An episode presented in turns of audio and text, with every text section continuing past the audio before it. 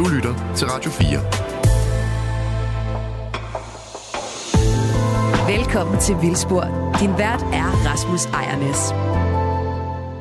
Og jeg, jeg kunne godt tænke mig at starte det her afsnit med at simpelthen at brokke mig. Ja. Okay. Jo, fordi uh, Let's Sushi, den her sushi-kæde, den, øh, den er simpelthen gået ned Rabundus nedenom og hjem. Nu lukker de alle deres butikker. Let's Sushi. Ja. Ja. Det er den bedste sushi-kæde. Det er dem, der er mest omhyggelige. De bruger altid bæredygtig fisk fra bæredygtig fiskeri. Ja. Og øh, det er noget fremragende sushi. De lukker nu. Ja. Så og det- fremragende har det så ikke været. Jo, det har det. Men danskerne er nogle øh, bunderøve, som ikke vil betale for fødevarer. De sætter alle deres penge i deres huse og deres biler, og så får vi en lorteverden fuld af huse og biler. Mm, okay. Ja, det kan jeg godt se. Når du, put, når du fremlægger det på den måde, det er ikke så fedt. Øh, men har du tænkt over, øh, hvad det er for en fisk, der man får, når man spiser sushi? Det er vel laks? Ja. Tun? Ja, det er stort set laks, laks og laks og Ja. laks og laks, og så er det tun og en reje. Ja. Øh, Surimi. altså, der, jeg kan ikke huske imiteret. de der sashimi, sumi, sumi. altså, surimi, er det ikke det der imiterede krabbekød? Nå, det kan være. Jeg tror- Anyways, øh, nej, det sagde jeg ikke. Men det er jo altid la- opdrætslaks. Ja. Lige meget, hvornår man køber laks. Det er aldrig en vild laks, der kommer ud fra havet. Det er en laks, der er opdrættet i Norge eller Færøerne, Okay. stort set. Og øh, det er faktisk sådan, at opdrætsfisk og skalddyr har overhalet vilde fisk og skalddyr til menneskekonsum Wow. for nogle år siden. Okay. Så det er en stor ting. Altså, hvordan, fun- hvordan fungerer det, det her opdræt? Det tror jeg, vi blive lidt klogere på i dag. For det, fordi det er jo nu, vi tager fat på det. Det er et afsnit i serien om sektorernes biodiversitetsansvar. Ja. Og det handler om akvakultur eller havbrug. Vi har haft landbrug, og vi har haft skovbrug, og, og flere andre ting, som skal være havbrug. Det Ja. giver jo god mening. Det, det, giver, det giver god mening. Det giver god mening. Jeg troede bare, da du sagde akvakultur, at, at det var en gennemgang af popbandet fra 90'erne. Men det, øh, så jeg har Du har fundet et, Jeg har et forberedt af aqua. lidt nogle andre ting. Men det, Ja. ja. vi må se, om der er tid til det så. Ja, du må tage den i indbegrebet af akvakultur. Ja.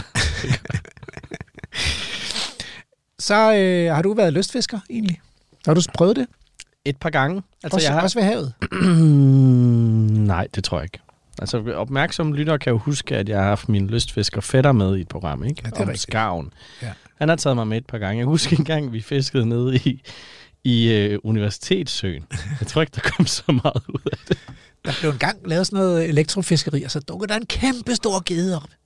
Elektrofiskeri. Ja, sådan et, hvor man ligesom øh, får alle, altså paralyseret, givet alle fiskene elektrochok, så kommer de op til overfladen. Så kommer der sådan en kæmpe monster op. Så der er både sådan en monster i universitets... Måske bor det der stadigvæk. Okay, fint nok. Men, Nej, men det øh, har jeg ikke rigtigt. Nej, og Har når man du? står... Ja, det har jeg nogle gange. Ikke meget. Øh, Det er mest min, min, min hustru, der fisker. Men Ja. øh, jeg har et par gange kommet med, og så rækker hun en stang til, og så står vi der og kaster ud og fanger et hornfisk og sådan noget. Det værste, det er...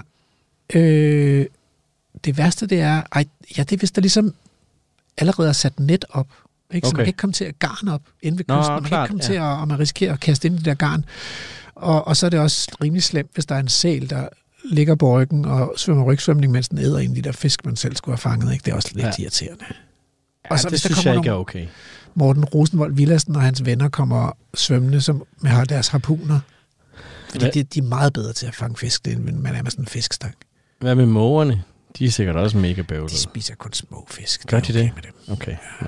så f- de Men altså, jeg har sådan lidt en angst for, at havbrug kunne blive det næste det, altså det næste irritationsmoment, når man skal ud og fiske. Fordi hvis der så pludselig er havbrug, de er i gang med at dyrke tang eller muslinger eller et eller andet, så kan man måske heller ikke stå der og fiske. Så, så er havet ligesom optaget, ligesom man ikke kan gå en tur i det danske landskab, uden at der kommer en mark eller et eller andet, man ikke kan gå mm. hen over. Ikke? Altså at, Ja. at friheden forsvinder.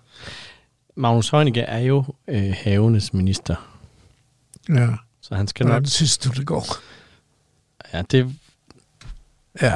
Ja. Det bliver vi måske også klogere på i dag. Vi har, Ja. vi har i hvert fald to gæster Ja. ja. coming up. Ikke? Øh, Seniorforsker Jørgen L.S. Hansen øh, fra Aarhus Universitet, som skal gøre os lidt klogere på, hvad, hvad det der, den måde, vi bruger havet på, betyder for biodiversiteten. Og måske også komme med nogle ønsker til dansk akvakultur. Øhm, fordi så har vi også øh, formand for Dansk Aquakultur, René Christensen, igennem øh, på en forbindelse. Og vi skal simpelthen spørge ham, hvordan den sektor der tænker sig, at de skal tage biodiversitetsansvar. Og om han er med på nogle af de forslag, Jørgen, Jørgen har til, hvad man kan gøre. Skal vi komme i gang? Ja. Du lytter til Vildspor på Radio 4.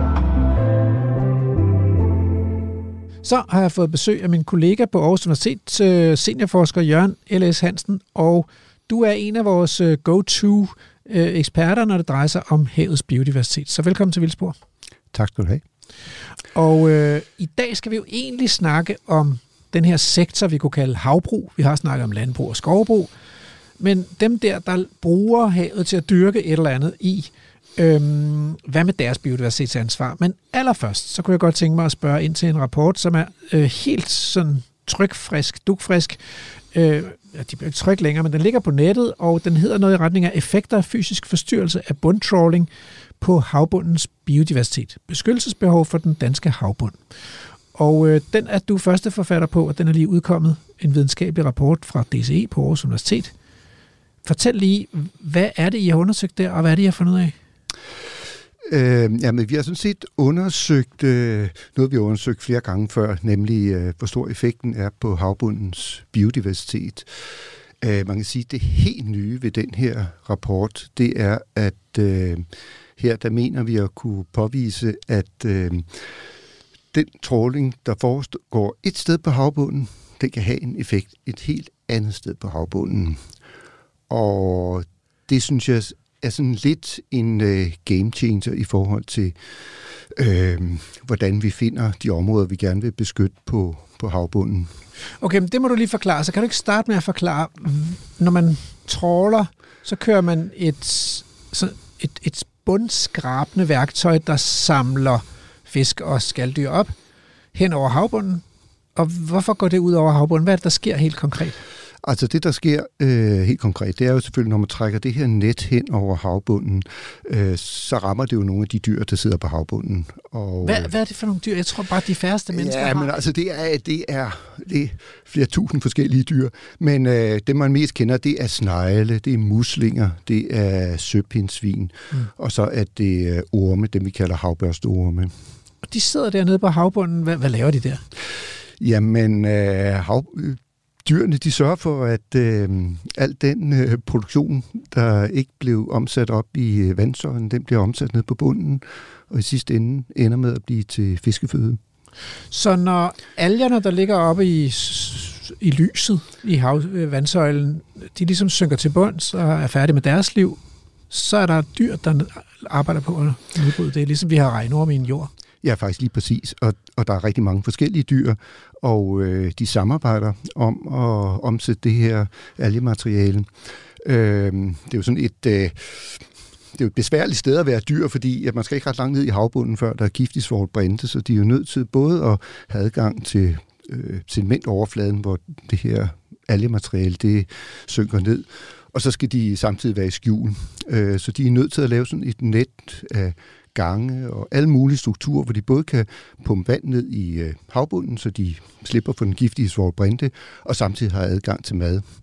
Og øh, hvis de får lov til at være i fred, så, øh, så indretter de sig et samfund, hvor de hjælpes ad om at, at ilte havbunden, og, øh, og så deles de om maden. Så når det her trål så kommer hen over den her levende havbund, ryger de så op i nettet, eller bliver de bare knust, eller hvad sker der sådan helt konkret? Altså, der er, er nogle af dem, der ryger op i nettet, mm. men det er nok kun de færreste. Øh, der er en del af dem, der bliver ramt, og de dør direkte. Mm. Og, og det er der lavet en masse studier på.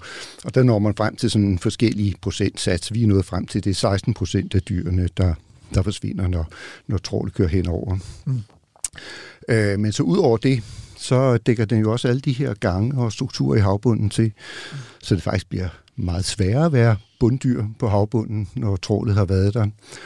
Og øh, det, som også er det nye ved den her rapport, det er, at øh, den her forstyrrelse af levestedet, den øh, mener vi faktisk også går ud over deres evne til at, at reproducere sig med, øh, og det, den foregår ved, at de sender laver op i vandet. Og, og det er sådan set den måde at, at reproducere sig på, der er særlig følelser og gør, at hvis, øh, hvis du tråler et sted, øh, jamen så går det ikke alene ud over det sted, så går det også ud over alle de steder, hvor de dyr, der blev ramt af tråle, ville have sendt deres larver hen. Så er vi faktisk ude i sådan en fragmenteringseffekt, der minder om den fragmentering, man kan se af naturtyper op på land, at de bliver så få og så små, at de ikke længere kan sprede sig mellem de egnede levesteder. Ja, det er fuldstændig rigtigt, og det, øh, det kunne vi så gå tilbage i tid, og, og det kan vi vise, at det skete i en øh, periode fra 1995 til øh, 2008, at øh, vi kalder de der områder, hvor hvor der ligesom alle laverne bliver sendt sted fra, det kalder vi for donorområder.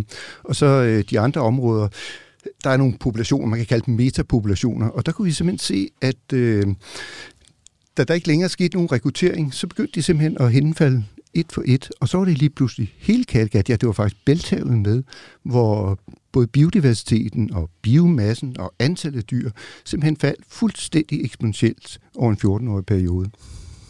Det lyder ret uhyggeligt, det her. Nu tænker jeg så, kan det kobles til den observerede tilbagegang for større dyr som torsk og marsvin? Eller er de ligeglade med, hvad der foregår nede på bunden af havet? Altså, hvis, hvis bunddyrene de skulle kobles til torsk, så ville man umiddelbart forvente modsat effekt, fordi torsken spiser øh, bunddyrene. Nå, men hvis de så forsvinder? Nå, så ja, ja, ja, ja, ja, på altså... den vej rundt. Ja, men altså, det er jo sådan den helt store hypotese, og vi kan jo se, at der er en meget, meget tæt statistisk sammenhæng, og vi kan også øh, se, at der rent faktisk mangler op mod en million tons bunddyr mad. Nu sagde du en million tons, den en der vi lige million tons, ja. ja. Øhm, altså, så, så det er en meget plausibel forklaring, men samtidig med... På torskens at, tilbagegang. Ja, ja, det er det, men altså, det er sådan, øhm, der kan være mange årsager til torskens tilbagegang, og det er alt sammen sådan set noget med trålet at gøre, fordi at torsken bliver jo også fanget som bifangst, øh, når man tråler efter de her jomfruhummer. Øh, og den her trålaktivitet, øh, altså de sidste par år, der har det været sådan, at øh, det vi kalder den dybe bløde mudderbund i Kattegat, det er cirka 10.000 kvadratkilometer, at den gennemsnit bliver tålet tre gange. Øh, så uanset hvor man er, hvis man... Tre gange om året? Tre gange om året. Ja. Øhm, så der er ikke ret mange steder, man kan gemme sig, hvis man er en torsk, for ikke at komme i et jomfru hummertrål. Ja, vi bliver simpelthen nødt... Altså, det, vi kunne jo lave et helt afsnit om det her. Øhm, men i dag er emnet jo egentlig lidt andet, og måske jeg ved ikke, om det kan lykkes at koble det, men kunne man sige, at når nu de her aktiviteter med trål, altså med det vilde fiskeri ude på det vilde hav, er så skadelige, er det, kunne det så være en hjælp i virkeligheden, at vi går over til at producere de her, at opdrætte fiskene, i stedet for at vi skal ud og jage rundt med dem ude på havet? Øh, jamen, det kunne det da godt. Øh, men hvis nu jeg lige skal vende tilbage til trålhistorien der, øh, så skal man også være opmærksom på, at øh, når vi står og afvejer, hvad vi kan få ud af et økosystem, vi sådan set lader være i fred i forhold til at, at lave akvakultur, øh, så undervurderer vi altså øh, det naturlige økosystems evne til at producere øh, fisk nu, netop fordi, at mange af bestandene er fisket ned i, i Kattegat. Så det du siger egentlig, det er, at den, den, det første valget skulle ikke være at gå helt over til opdrætsfisk. Første valget skulle være at beskytte havøkosystemet, og så udnytte det bæredygtigt. Ja, og det er jo også den øh, anbefaling, vi kommer med i vores rapport, at øh, det vil selvfølgelig være rigtig fint, hvis man beskytter øh, 30 procent af havbunden øh, mod bundtråling. Øh, men det er bare i sig selv ikke nogen garanti for det, fordi at der simpelthen bare er dyr, der skal bruge mere end 30 procent af havbunden for at opretholde øh, bæredygtige populationer, og specielt hvis man så samtidig skal kunne høste af dem. Men det I så siger, det er, at men det vil man kunne. Så, du, så havet er et produktivt økosystem, og man kunne faktisk få en langt større høst og meget mere gavn af det, hvis man lavede mere beskyttelse. Det, det hører at, mellem linjerne her. Ja, det er helt sikkert og, og, og det er ikke nogen ny viden. Den, øh, den går faktisk 110 år tilbage.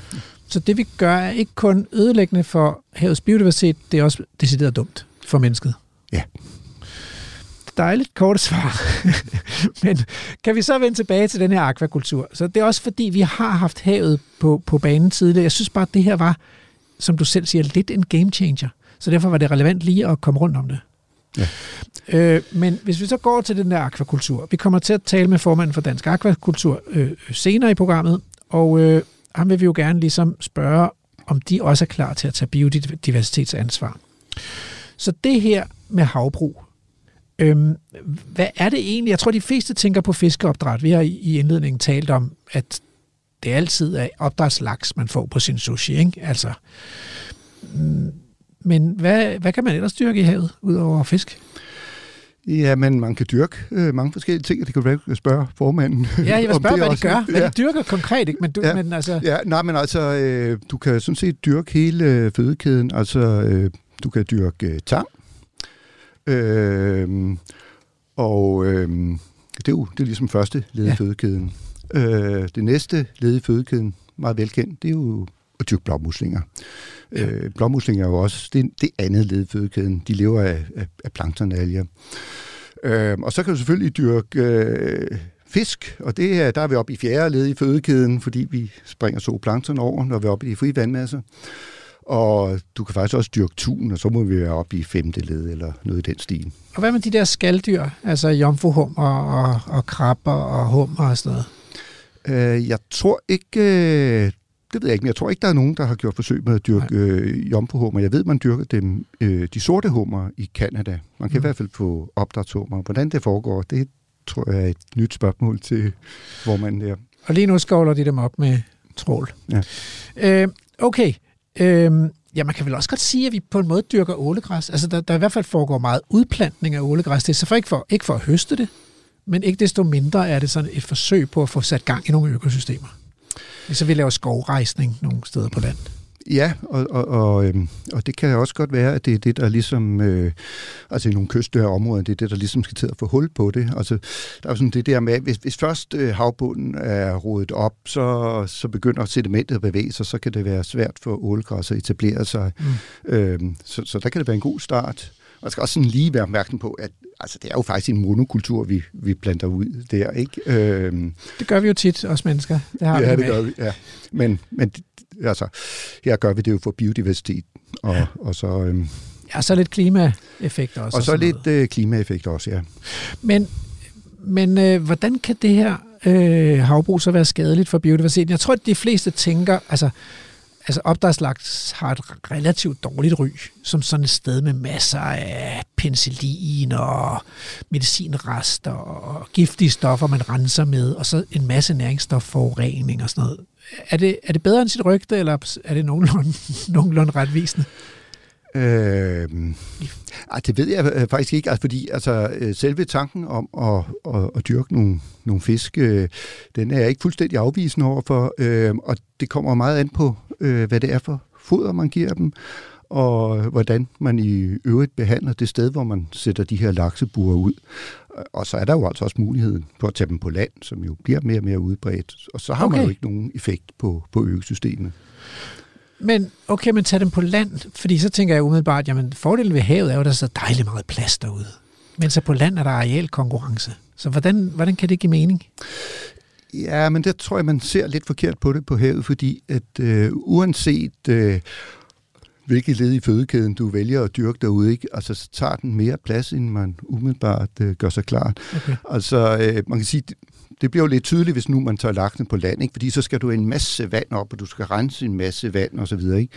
Men det er jo dybest set bare fordi, at øh, laksen, når den er ude på det åbne hav, øh, sådan set lever i sit eget spildevand, ikke? Mm. Øhm, så øhm, så øh, altså, hvor meget... Øhm, altså, det, det, det kommer fuldstændig an på, hvad det er for et økosystem, man ser det ind i, og, og hvor stort øh, bruget er.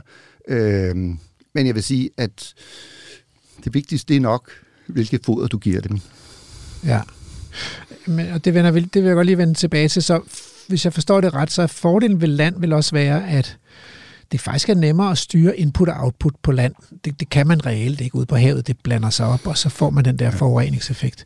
Men når du siger, at det ikke er ligegyldigt, hvilket foder man... Hvad, hvad fodrer man opdrætslaks med i dag? Ja, det, Oh, ja, Ja, det skal jeg spørge ja, for ja, Dansk det, det, det skal jeg spørge om, men altså, øhm, Ja. ja. traditionelt så har man jo øh, brugt øh, industrifisk, ja. øh, og øh, det er jo også ok et øh, vist stykke af vejen, kan man sige. Øh, men problemet er jo, at hvis man fanger fisk, der egentlig er spisefisk, for Ja. ja. at fodre i laks. Fordi så siger man, jamen altså, hvad?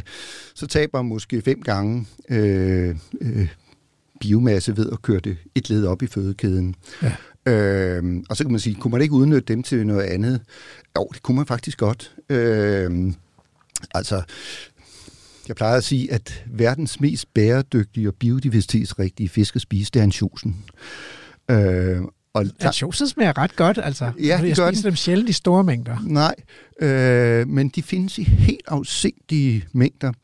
Øh, altså, som dengang ansjosfiskeriet, det toppede nede i Peru, altså det er kun ét land, og det er ét økosystem, øh, og det er én art. Altså der var den årlige fangst op på 12 millioner tons. Altså det er øh, par kilo wow. til hver eneste, eller et kilo til hver eneste indbygger på denne klode. Ikke? Men langt, langt, langt de fleste af de her ansjoser, de er blevet brugt til øh, fiskemel. Mm. Altså som man så fodrer i grise og kyllinger ja, ja. og laks.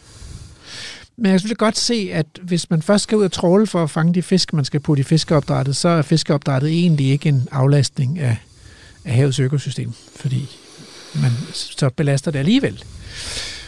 Øhm, altså, jeg har hørt nogen argumentere for, at i modsætning til fiskeopdræt, så tang og muslinger og sådan noget, det er en hjælpende hånd til naturen. Altså fordi de kan rense vandet, øh, fordi naturen er plaget af alt for mange næringsstoffer og sådan noget. Er, er det er det en rimelig måde at se det på, eller er der også belastninger her, som vi måske er lidt blinde for?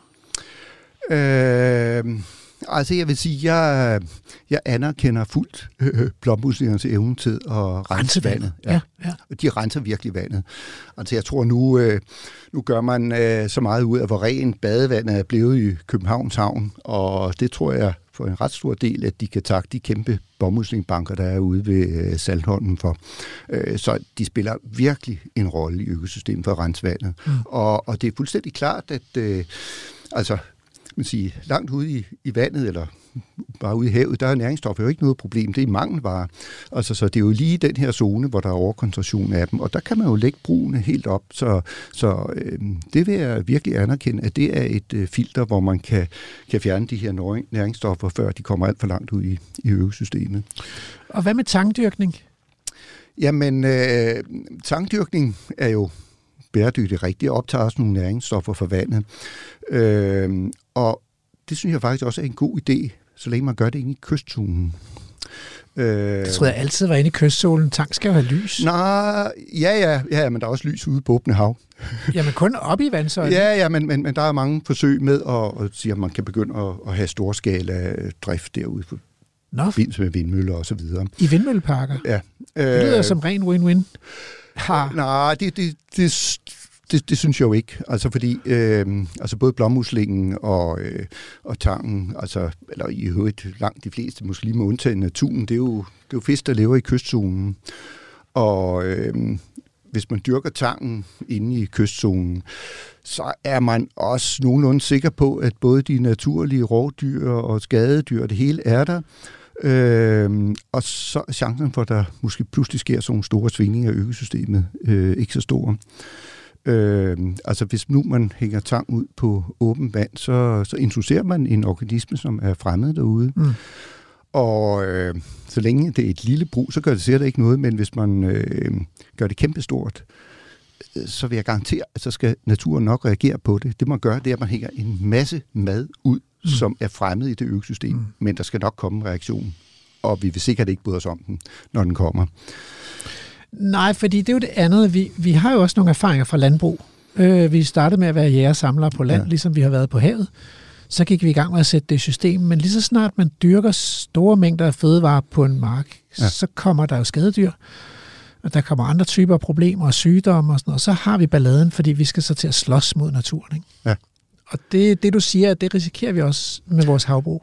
Ja, altså jeg tror, man skal være, altså man skal virkelig jeg synes, man, man skulle med tang sige, det her, det er luksusmad. Det skal spises af mennesker, og det skal dyrkes øh, tæt på kysten, hvor folk selv kan se, hvad, hvad konsekvenser der er af at dyrke tang, og man måske også kan, kan nyde det. Øh, altså hvis pludselig man begynder at have sådan nogle kæmpe store områder der, ikke? Altså, så vil det øh, ændre øh, altså de naturlige bestande og udbredelse. Øh, altså som det værste skræmmende eksempel, jeg kan komme med, og det er virkelig et skræmmende eksempel, men det er, at øh, her i 2019, tror jeg ikke, altså... Øh, der pludselig så begyndte de her øh, vandregræshopper, de begyndte simpelthen at svinge i takt på to forskellige kontinenter samtidig. Mm. Øh, og det er altså en effekt af, at øh, man har homogeniseret landskabet, måske ovenkøbet dyrker den samme afgrøde over så store arealer. Mm. Det er vi slet ikke, men det er mere for at sige, hvad er det for en type reaktion, man forventer af økosystemet? Hvis der kommer en masse, altså resten af økosystemet ser jo det her som mad. Hvis der kommer en mm. masse mad, så kommer der en reaktion. Og det vil være for nogle dyr, som man måske ikke lige havde øje på, fordi at øh, det er dem, der er specielt gode til at udnytte det. Og det forstår jeg godt, men Jørgen, er, det så ikke alligevel, er du ikke alligevel sådan lidt romantisk? Du vil gerne have havet som det sidste vilde sted. Men tror du på, at vi kan vinde den? Det ville jo være fantastisk, hvis vi, jeg er jo også biolog, ikke? Ja. hvis vi kunne vinde den kamp og så sige, havet det skal være det sidste vilde sted. Vi har ligesom tabt kampen i skovene og i det åbne land, og, men havet, Ja, men altså... Fordi så er man jo nødt til at lave noget fysisk planlægning, fordi ja. hvis det er Klondike, så, så er du nok ret, så er der nogen, der finder på, at der skal vokse tang og muslinger ud ved de der store vindmølleanlæg og sådan noget. Ja. Nej, men altså, jeg synes, man da skal give det chancen. Og, og lige netop i forbindelse med det der med at frede havbunden. Altså, det er det bedste, man kan gøre her og nu. Altså, man kan se, at øh, hvis man ser på de fødekæder, der er oppe i de frie vandmasser, jamen, så går det jo faktisk meget godt. Altså, selvfølgelig er der nogle fisk, der er bestande, der er nede, ikke? men her har vi jo fået de store rovdyr tilbage. Vi har fået mm. tunfisken tilbage. Ja, det er vildt. Og det er vildt, fordi hvor meget naturen kan selv, hvis man bare lader den være i fred. Mm. Øh, og der tænker jeg jo, at øh, vi får ikke alle de ressourcer ud af havet nu, som vi kunne få, hvis vi lå lidt mere af havet være i fred. Men der tænker du ikke så meget på det her med at dyrke tanker ved vindmøllerne, der tænker du mere på trålene. Det er trålene, der er den, den store skurk her. Ja, men altså, det, øh, i forhold til tang, altså der, jeg synes faktisk, det er en god idé at dyrke det Ved kysten. Ja, altså hvor dem, der spiser tangen, er også dem, der nyder. Men hvad så med dem, der sejler kajak? Og jeg, jeg kan også godt lide at fiske lidt efter havøret. Og der foregår jo mange rekreative aktiviteter inde ved kysten så kan det, altså der, det kan vel godt komme i kambolage, hvis der så pludselig er sådan nogle dyrkningsanlæg. Ikke? Man kan jo ikke gå en tur i det åbne land længere, fordi der er altid en mark, som man ja. ikke må gå hen over. Ikke? Så det, det kræver vel noget, hvis det skal foregå i kystzonen, noget regulering, så der er plads ja, til alle interesser. Ja, ja, bestemt, og man skal da høre alle mennesker. Øh, altså det, jeg siger, det er bare, at der er ikke noget i sig selv, der går ud over min naturoplevelse, fordi at der skulle være nogle øh, tangdyrkningssteder. Mm. Mm. Altså, øh, i forhold til, hvad man i øvrigt laver det. Og hvis det så samtidig er, er noget, hvor man måske kan købe frisk tang, øh, ligesom mm. man kan købe friskfanget fisk fra båden, ikke? Øh, altså der, hvor jeg synes, der er et problem, det er, hvis man så pludselig begynder at dyrke det, for at lave det til foder igen. Fordi altså, så er man inde tilbage, i spiralen. Ja, så er man inde i den her værdikæde, i stedet for en fødekæde, ikke? Men øh, hvis nu jeg skal, skal spørge formanden for Dansk Akvakultur om noget her, eller hvad, hvad vil din ønskeliste lyde på? Altså, hvis de skulle tage biodiversitetsansvar som, som havbrugere, hvordan, hvad er så det vigtigste, de skal huske at tænke på? Øhm, det er at tænke sig rigtig, rigtig godt om, når de prøver at opskalere deres øh, business, kan man sige, fordi øh, det er ikke det samme at opskalere noget, der ligger ude i naturen, som at opskalere noget, der ligger inde i kulturen. Mm. Øh, altså, når man opskalerer noget ude i den fri natur, så har man det altså med at, at komme til at, at homogenisere. Ikke? Mm. Og så, så derfor så øh, synes jeg virkelig, man skulle tænke, at hvis nu, at vi skal opskalere det her, ikke, kunne man så ikke noget af det ind på land? Altså, så kunne man have kæmpe store tanke i byerne med glasfacader, og så se alle de her laks, måske noget hipster lysshow på dem, eller et eller andet. Nå, nej, men altså fordi, øh, det er jo ofte sådan, at når man, når man sælger nogle ting, så siger man, de kommer ud fra naturen, og det er jo ligesom det er et brand, kvali- ja. kvalitetsstempel. Ikke? Realiteten er jo, at hvis nu man flytter dem ud, hvor de ikke naturligt hører hjemme, så er de mindre naturlige der, og naturen er også blevet mindre naturlig. Ikke? Ja. Så, så, så altså, øh, man skal sælge tingene for det, de er, ja. og ikke øh, bare sige, de er grønne. Og det øh, må man gå i detaljer og se, hvad er det for et aftryk, de her forskellige produkter laver. Altså, det er ikke enten eller, mm. men selve opskaleringen, den, den er jeg bekymret for. Hedder det bluewashing, hvis man snyder med det ude på havet? Eller hedder det også Øh, nej, det hedder også greenwashing, Okay. Jørgen, men det hedder Blue Economy. øh, Jørgen Hansen, tillykke med den der rapport, og øh, jeg glæder mig til at se, om den får nogle konsekvenser for vores måde at forvalte havet på. Øh, den med trålen. Og, øh, og tak for at gøre os lidt klogere og give nogle perspektiver på havbrugs biodiversitetsansvar. Du lytter til Radio 4. Så har jeg fået hul igennem til øh, direktør i Dansk Aquakultur, René Christensen. Velkommen til Vildsborg. Tak for det. Og øh, vi vil jo gerne tale med jer. Det, det er sådan en del af en serie. Vi har talt med dansk landbrug og skovbrug, og vi har talt med jægerne og erhvervsfiskerne osv. Så, så vi prøver sådan at komme, og industrien, komme rundt om øh, de sektorer, som er, kan man sige, ansvarlige for meget af det ressource- og arealforbrug, vi har i Danmark, for at høre, hvordan man vil tage biodiversitetsansvar. Vi har jo en biodiversitetskrise. Og nu er, tid, nu er turen kommet til jer, og tak fordi du vil øh, stille op til det. Øh, mit første spørgsmål, det er, øh, fordi det tror jeg interesserer mange lytterne her. Hvad laver I egentlig? Altså, hvilke produkter Jamen, laver I? Jamen, vi laver mange forskellige produkter i dansk akvakultur. Øh, Det man først skal have fokus på, det er jo, at øh, vi, øh, vi producerer det, altså vi opdrætter det. Øh, og vi laver fisk, øh, og så laver vi skalddyr, og vi laver tang. Øh, og det er også sådan noget som øh, østers, øh, og så laver vi rigtig mange øre, øh, men vi laver også sandarter, vi laver også laks. Øh, Aha. så det er sådan opdrættet fisk øh, og opdrættet skalddyr, som, øh, som vi laver under kontrolleret forhold. Jeg tror, jeg nede hos fiskehandleren så, øh, kan det passe, jeg så pikvar fra opdræt? Nej, øh, det kan godt være, at man kan få det, men ikke, ikke dansk produceret. Ikke dansk produceret. Okay. Nej. Men altså, så når du siger skalddyr, nu nævnte du, musli, øh, nu nævnte du østers, det er så også, gætter på, det også er muslinger. Er, er der andre? Det er mest muslinger. Det er Okay. okay. mest muslinger, Okay. øh, vi laver. Øh, og så laver vi øh, nogle få østers, men det tror vi faktisk, at det bliver et produkt, som, øh, som bliver øget. Ja. Øh, det der er stor efterspørgsel efter også at få øh, østers af høj kvalitet. Ligesom vi har linemuslinger, som jo er den højeste kvalitet, man kan få inden for, for blåmuslinger. Dem er der også stor efterspørgsel på. Hvorfor er det højere kvalitet at, have dem på line, end det er at, at plukke dem af sten?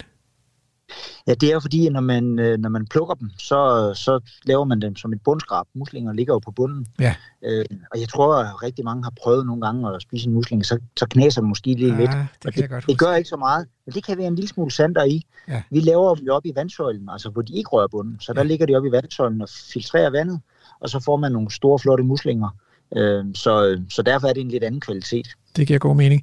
Øh, jeg synes altså, når jeg spiser sushi og køber fisk og sådan noget, at, nærmest alle opdrætslaks, de kommer fra Norge og Færøerne. Hvorfor ikke fra Danmark?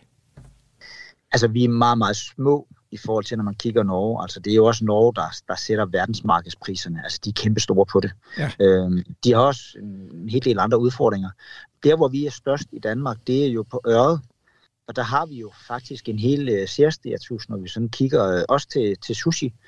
Altså, vi behøver ikke, dansk øret er jo godkendt til ikke at blive øh, lynfrossen, så kan det stadig bruges til sushi, fordi vi har ikke nogen parasitter eller noget i, øh, i vores fisk.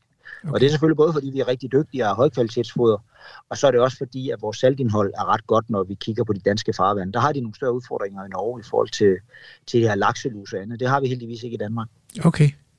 Mm, så havde vi øh, en biolog, Jørgen L.S. Hansen fra Aarhus Universitet igennem øh, tidligere i, i programmet, og han, han nævnte, at man også kan have fiskeopdræt og øh, andre typer af, af akvakultur på land.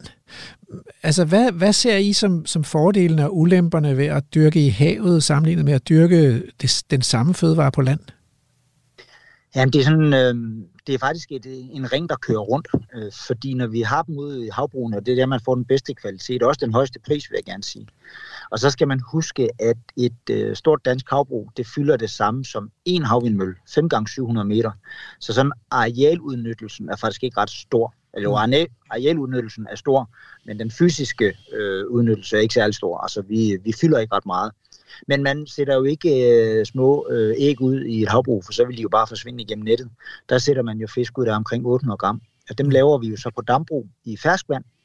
Og der er vi jo verdensførende, også når vi snakker biodiversitet og andet. Altså i Danmark har vi jo, og det er vi rigtig glade for, siden 1989, haft en meget stram miljølovgivning. Og det har jo gjort, at man hele tiden har skulle innovere. Altså hvis man skulle lave flere fisk i Danmark, så har man skulle gøre det mere bæredygtigt, fordi miljølovgivningen har været stram. Mm. Og derfor har man været utrolig dygtig til at producere rigtig mange fisk, uden at påvirke naturen mere. Og så laver man så de her fisk på land, op til omkring 800 gram, og så putter man ud i de store net, som så ligger ude i, i havet, og så får man de her flotte saltvandsfisk. Ferskvandsfisk er vi gode til at lave på land, og vi er rigtig gode til at rense vandet. Det er stadigvæk lidt sværere at lave saltvandsfisk på land. Altså det er ikke så nemt at rense kvælstoffet op, når man har saltvandsfisk. Øh, men det øh, arbejder vi med, og vi er, vi er rigtig, rigtig langt, øh, og vi har nogle ret store anlæg, som, som kører. Vores sandartanlæg kører og øh, kører rigtig fornuftigt, øh, både miljømæssigt og hvad hedder det økonomisk, og det er omkring 10 år gammelt. Og det, det er, er en, en, det er en ferskvandsfisk, Sanart?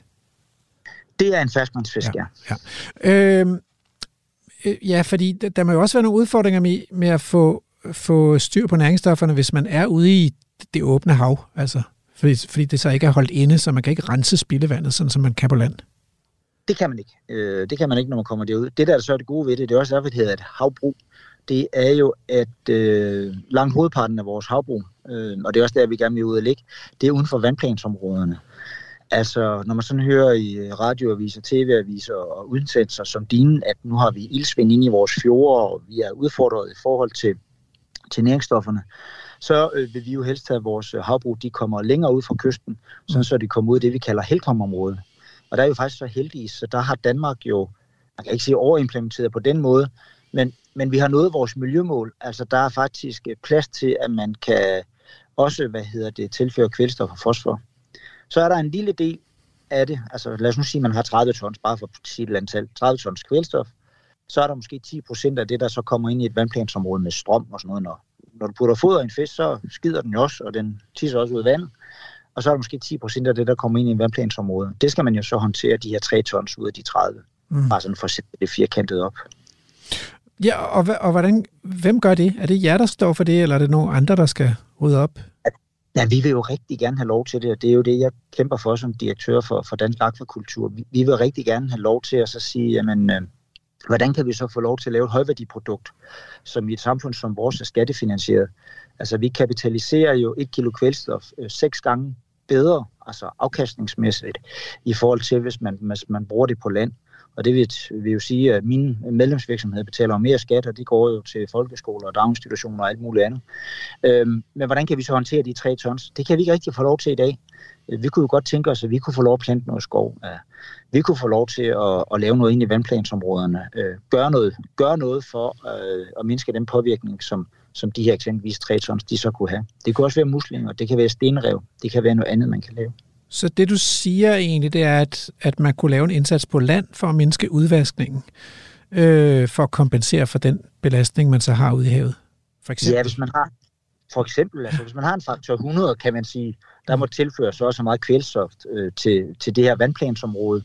Hvis det er en faktor 100, så kommer vi med en faktor et eller andet. Mm. Så er vandplansområdet jo ligeglad om det, så kommer vores ind, men hvis vi så kan sørge for, at der er noget andet, der ikke kommer ud, mm. så det bliver et nulsumspil. Altså vi ønsker ikke, hvad skal man sige, at kvælstofkvoten skal øges. Vi ønsker egentlig bare et fokus på at så sige, hmm, hvordan kan vi bruge det kvælstof, der er til stede? Og så bruger de danske havbrug, det skal man også huske. Øh, selvom vi sådan er store økonomisk, så bruger vi 0,5 procent af alt den, øh, det kvælstof, der tilføres de danske vandplansområder. Mm. I det hele taget, det kvælstof, der er i Danmark, der har vi 0,5. Vi vil gerne op på 1 procent. Vi vil faktisk gerne øge 100 procent. Men hvis vi nu går til biodiversitetsansvar, så nu næringsstoffer, mm. det er jo sådan, man har arbejdet meget med vandmiljø og næringsstofbelastning, og det har selvfølgelig også natureffekter, men, men hvis vi nu går til biodiversiteten, hvad vil du så sige? Altså, er I også begyndt at tale om det i jeres sektor, og, og, og hvad kunne I gøre for, for havets biodiversitet øh, bedre, end I gør i dag? Eller hvad gør I allerede? Vi gør utrolig meget. Det er jo faktisk gået igennem en hel del år. Øhm, og det, der egentlig er det sådan paradoxalt, når man kigger på det, det er jo, at øh, det er en del af vores vækstdagsorden. Det er faktisk også at lave øget biodiversitet. Fordi når vi eksempelvis har et gammelt dambrug, øh, som er nogle, nogle gravet, hvad hedder det, øh, ulområder, kan man sige, øh, i jord, så er der også nogle steder, så tager man vand ind fra en å, og det tager man så ind, og det har man gjort igennem øh, mange, mange år. Altså, øh, det, det er jo den måde, man har lavet dambrug på i, i århundreder, skulle jeg til at sige. Mm. Øh, det vi så gør i dag, når vi så skal øh, øge vores produktion, uden at påvirke natur og miljø mere, så bliver vi jo nødt til at få noget teknik ind over, fordi så skal vi jo rense vandet. Hvis vi skal lave dobbelt så mange fisk, øh, uden at have, have mere, der kommer ud i natur og miljø, så skal vi lave nogle nye anlæg, og det vil vi gerne. Og Mm. altid samarbejde med det. Der bruger vi en stor del af investeringssummen, det bruger vi faktisk på at lave naturgenopretning. Mm. Mm. Altså der fjerner vi jo den der spærring, som der måske har været i et åløb, så fisken ikke kan færdes frit ud i åløbet. Samtidig med, at vi også genslynger åerne, øh, vi planter skov, øh, vi gør de her ting, altså reetablerer det, som man måske for 70 år siden, der var man jo ikke klogere. Der satte man bare en spærring ned og tog noget vand i den ene ende, og så fodrede man fisken, og så løb vandet ud i den anden ende. Sådan gør vi ikke mere. Nu tager vi stadig vand ind fra åen, pumper det ind, så kan fiskene svømme øh, frit ud i åen, og så renser vi simpelthen vandet, inden vi lukker det ud i åen igen. Og flere steder, eller faktisk alle steder, der kan vi se, at det vand, vi pumper ud, det er nogle steder, ikke altid, øh, men mange steder, der er det faktisk renere end det, vi tager ind, øh, Mm. fordi vi har den her meget store øh, rensning på med biofilter og andet. Så, Så kunne jeg det godt vil- tænke mig. Øh, tak. Og så kunne jeg også godt tænke mig at spørge til, altså de fisk der, som I fodrer øh, laksene med, eller ørrederne med ude i, i havbruget, øh, Øh, kommer de fra bæredygtig fiskeri? Og når jeg spørger om det, så er det selvfølgelig fordi, at øh, nu vores tidligere gæst har lige fortalt om sin nye rapport, der viser, at hvor skadeligt trålfiskeri i virkeligheden er for hele havets økosystem, fordi man ligesom pløjer eller jævner bunden og alle de organismer, der lever i nedbryderfødekæden på havbunden. Og, og, og der går jo alligevel en del fisk, kilo fisk, til at producere et kilo øret. Øh, Øh, så har I styr på, om de kommer fra bæredygtig fiskeri, eller om, eller om der bliver ødelagt natur i forbindelse med at producere de fisk, som I fodrer jeres øh, opdrætsfisk med? Ja, øh, det har vi 100% styr på, for vi har jo også en mærkning. Øh, det har alle fødevarer jo efterhånden fået. Ligesom de vildfangede fisk har, så har vi det også på vores, og der skal det være foregå bæredygtigt. Og så er vi så heldige i Danmark, at fordi der har været så stor innovation, også i foderdelen, og det, det er også meget sjovt, en af verdens største øh, foderfabrikker til opdræt af fisk, selvom Danmark ikke er så stor på producentsiden, den ligger faktisk over i Brande. Og det er jo fordi, at teknologien og, og, og know-howen, den er udviklet i Danmark. Det er kun 30 procent af det foder, som vi giver vores fisk, som er, hvad skal man sige, er vildfanget fisk. Mm. Øh, og de vildfangede fisk, det er ikke bundfisk, altså, så vi har ikke nogen øh, påvirkning på bunden. Mm. Det er fra det pelagiske fiskeri, altså hvor de bliver fisket op i, op i vandsøjlen. Men selvfølgelig tager man nogle fisk ud af fødekæden, kan man sige, og så putter ind og, øh, og får kapitaliseret det. Mm. Øh, men, men, men vores fisk, vi sælger, de er også øh, certificeret, også øh, bæredygtigt certificeret. Hvad spiser de men- ellers, men- sådan nogle øh, opdrætsfisk, hvis, hvis det kun er 30 procent, der, der er fisk fra havet? Jamen, så er, så er det jo øh, også plantebaseret. Det, det meste af det, det er jo plantebaseret foder, vi så øh, putter i fiskene. Okay. Øh, hvorfor, vi, hvorfor vi helst ikke vil under 30 procent, det er jo fordi, det er der nogle lande, hvor man gør. Men vi vil helst ikke have en fisk, ikke stadigvæk er en fisk. Altså, Mm. den skal også være rig på omega-3 og de her ting. Og der er det Mm. altså vist vigtigt, at øh, fisken er jo en kannibal. De spiser jo hinanden. Den store fisk- spiser mindre fisk. Mm. Og det er jo også derfor, de er så gode for os. Det, der så er det gode ved en opdrættet fisk, selvom det er en meget stor laksefisk, måske på helt op til 5 kilo, det er, at vi har ikke nogen tungmetaller i dem. Mm. Fordi de spiser jo ikke de gamle fisk, der har været ude i, øhm, ude i havet. Mm. Mm. Og det er kun 30 procent, der kommer ud fra. Det er jo små, det er jo øh, de små øh, pelagiske fisk, som vi fanger, og de er jo ikke ret gamle, når de bliver taget. Mm. Okay, men så vil jeg godt her til sidst øh, rejse spørgsmålet om, hvad så med den fysiske planlægning på havet? Altså lige nu der er det jo lidt, måske lidt Klondike, eller der er meget plads på havet i forhold til, hvor meget man vi bruger som havbrugere øh, og mennesker. Men i fremtiden kunne der jo godt blive arealkonkurrence på havet, ligesom der er oppe på land. Har I gjort jer tanker om, hvilke havområder, som bør friholdes fra produktion? Nej, men der, der er ingen tvivl om, at der bliver konkurrence på havet. Mm. Både i forhold til energiproduktion, og i forhold til råstofindvinding, i forhold til energiøer, alt det deroppe nu. Der er lige en havplan nu, som har været i høring. Den var i høring indtil på i mandags. Der har vi også afgivet høringssvar. Øhm, og der har vi selvfølgelig stor fokus på, at øh, dansk akvakultur er en del af en grøn omstilling. Altså, vi kan producere protein med et meget, meget lavt øh, hvad hedder det, klimaaftryk. Øh, og hvis man kigger på, hvad, hvad vi har på bundlinjen, så har vi også meget lavt hvad hedder det, miljøaftryk. Og derfor har vi selvfølgelig også indgivet vores høringssvar, hvor vi jo skriver, at vi gerne så, at man fik udpeget flere områder end det, der er nu. Mm. Men, men et havbrug, det er også en stor investering at lave et havbrug. De skal ligge de steder, hvor man kan gøre det i samklang med natur og miljø. Altså vi ønsker at ligge de steder, hvor det kan, kan lade sig gøre. Øh, og vi, hvis vi har en miljøpåvirkning, og det har vi, øh, så, skal, så skal man også dokumentere det. Øh, og heldigvis så har vi jo i Danmark der laver vi jo både VVM-undersøgelser, og så laver vi som det eneste sted, laver vi også en habitatsundersøgelse. Mm. Altså, kan hele det her habitat tåle, og hvordan vil det påvirke området? Vi har, vi har eksempelvis selv foreslået, at vi gerne vil lave 100% monitorering på en af vores havbrug i tre år. Altså simpelthen måle dagligt og mm. videofilme hele, hvordan påvirker vi bunden under et havbrug. Øhm, fordi selvfølgelig er der en miljøpåvirkning, men hvor stor er den sammenlignet med alt muligt andet? Altså, hvor meget liv er der under en havvindmølle, når man har lavet et øh, betonfundament? Der er formodentlig ikke ret meget liv under det fundament. Mm. Okay, her til allersidst. Altså, der må være noget natur derude, der er irriterende. Det er der i hvert fald, hvis man snakker med landmænd og skovdyrker, ikke? Så det tænker jeg også, der må være for jer. Hvad med æderfugle, der spiser muslinger, eller sæler og skarver, som, som gerne vil spise jeres fisk og sådan noget? Kan, kan I sameksistere med dem, og, og er der, skal der også være plads til dem derude? Dem skal der være plads til. Altså, vi, vi lever ude i naturen, og det man altid skal huske, når man taler natur, der er aldrig noget, der er ligegyldigt. Altså, alt uden naturen, det har sin plads, øh, og alt uden naturen har også sin, øh, sin funktion og derfor lever vi i, i, godt i samklang med dem. Men der er ingen tvivl om, hvis der kommer sådan en skavkoloni, og man er muslingeproducent, og de sådan får rigtig øje på, hvor ens bøjer er henne, så, så bliver det sgu en dårlig sæson, for de kan virkelig tømme sådan et, øh, et anlæg. Øh, men der vil jeg sige, at vores, øh, vores medlemmer, det er, de lever med naturen, når det går rigtig godt, men de lever også med naturen, når det bliver lidt svært. Øh, så det er ikke, øh, jeg oplever ikke, at vores medlemmer, de kan godt være udfordret nogle gange af de ting, der er, men de tager det egentlig op fra og siger, ja, men øh, den tid, der går godt, kommer jo ikke skidt tilbage. Og når man lever ude i naturen, vi har også lige haft en kæmpe storm, der mistede vi et par, par buer nede i Grundsund, øh, som blev revet op. Mm. Og som vi siger, der, vi håber, der går 100 år til, til det sker igen, når vi får en 100 års indse. Så det er, nogle, det er nogle folk, der ved, hvor de, hvor de arbejder hen, og vi har nogle hårde miljøer ind, øh, yep. imellem. René Christensen, vi er løbet tør for tid, men tusind tak for at gøre os klogere på, øh, på dansk akvakultur og hvad I vil gøre for at tage biodiversitetsansvar. Tak fordi jeg måtte være med, og det er en vigtig dagsorden. Du lytter til Vildspor på Radio 4. Så springer vi i teksten. Det er blevet tid til fra før far var barn. Og denne gang er det med lektor Hans Henrik Brun, øh, som vil læse op fra en botanisk rejsebeskrivelse fra 1835 af botanikeren Bernhard Kamphøvener. Værsgo. Hej, jeg hedder Hans Henrik Brun, og jeg er lektor i biologi ved Københavns Universitet. Jeg vil gerne læse et lille afsnit op af en botanisk rejsebeskrivelse fra 1835. Den er skrevet af en mand, der hed Bernhard Kamphøvener, og han kom ligesom mig fra Køge, en del år før mig. Øhm, og øhm, han var født 1813, og så var han hjemme på sommerferie. Han læste naturhistorie i København ved universitetet der, og øh, var hjemme på sommerferie i Køge i 1835. Og der var han blevet en virkelig, virkelig skrab botaniker.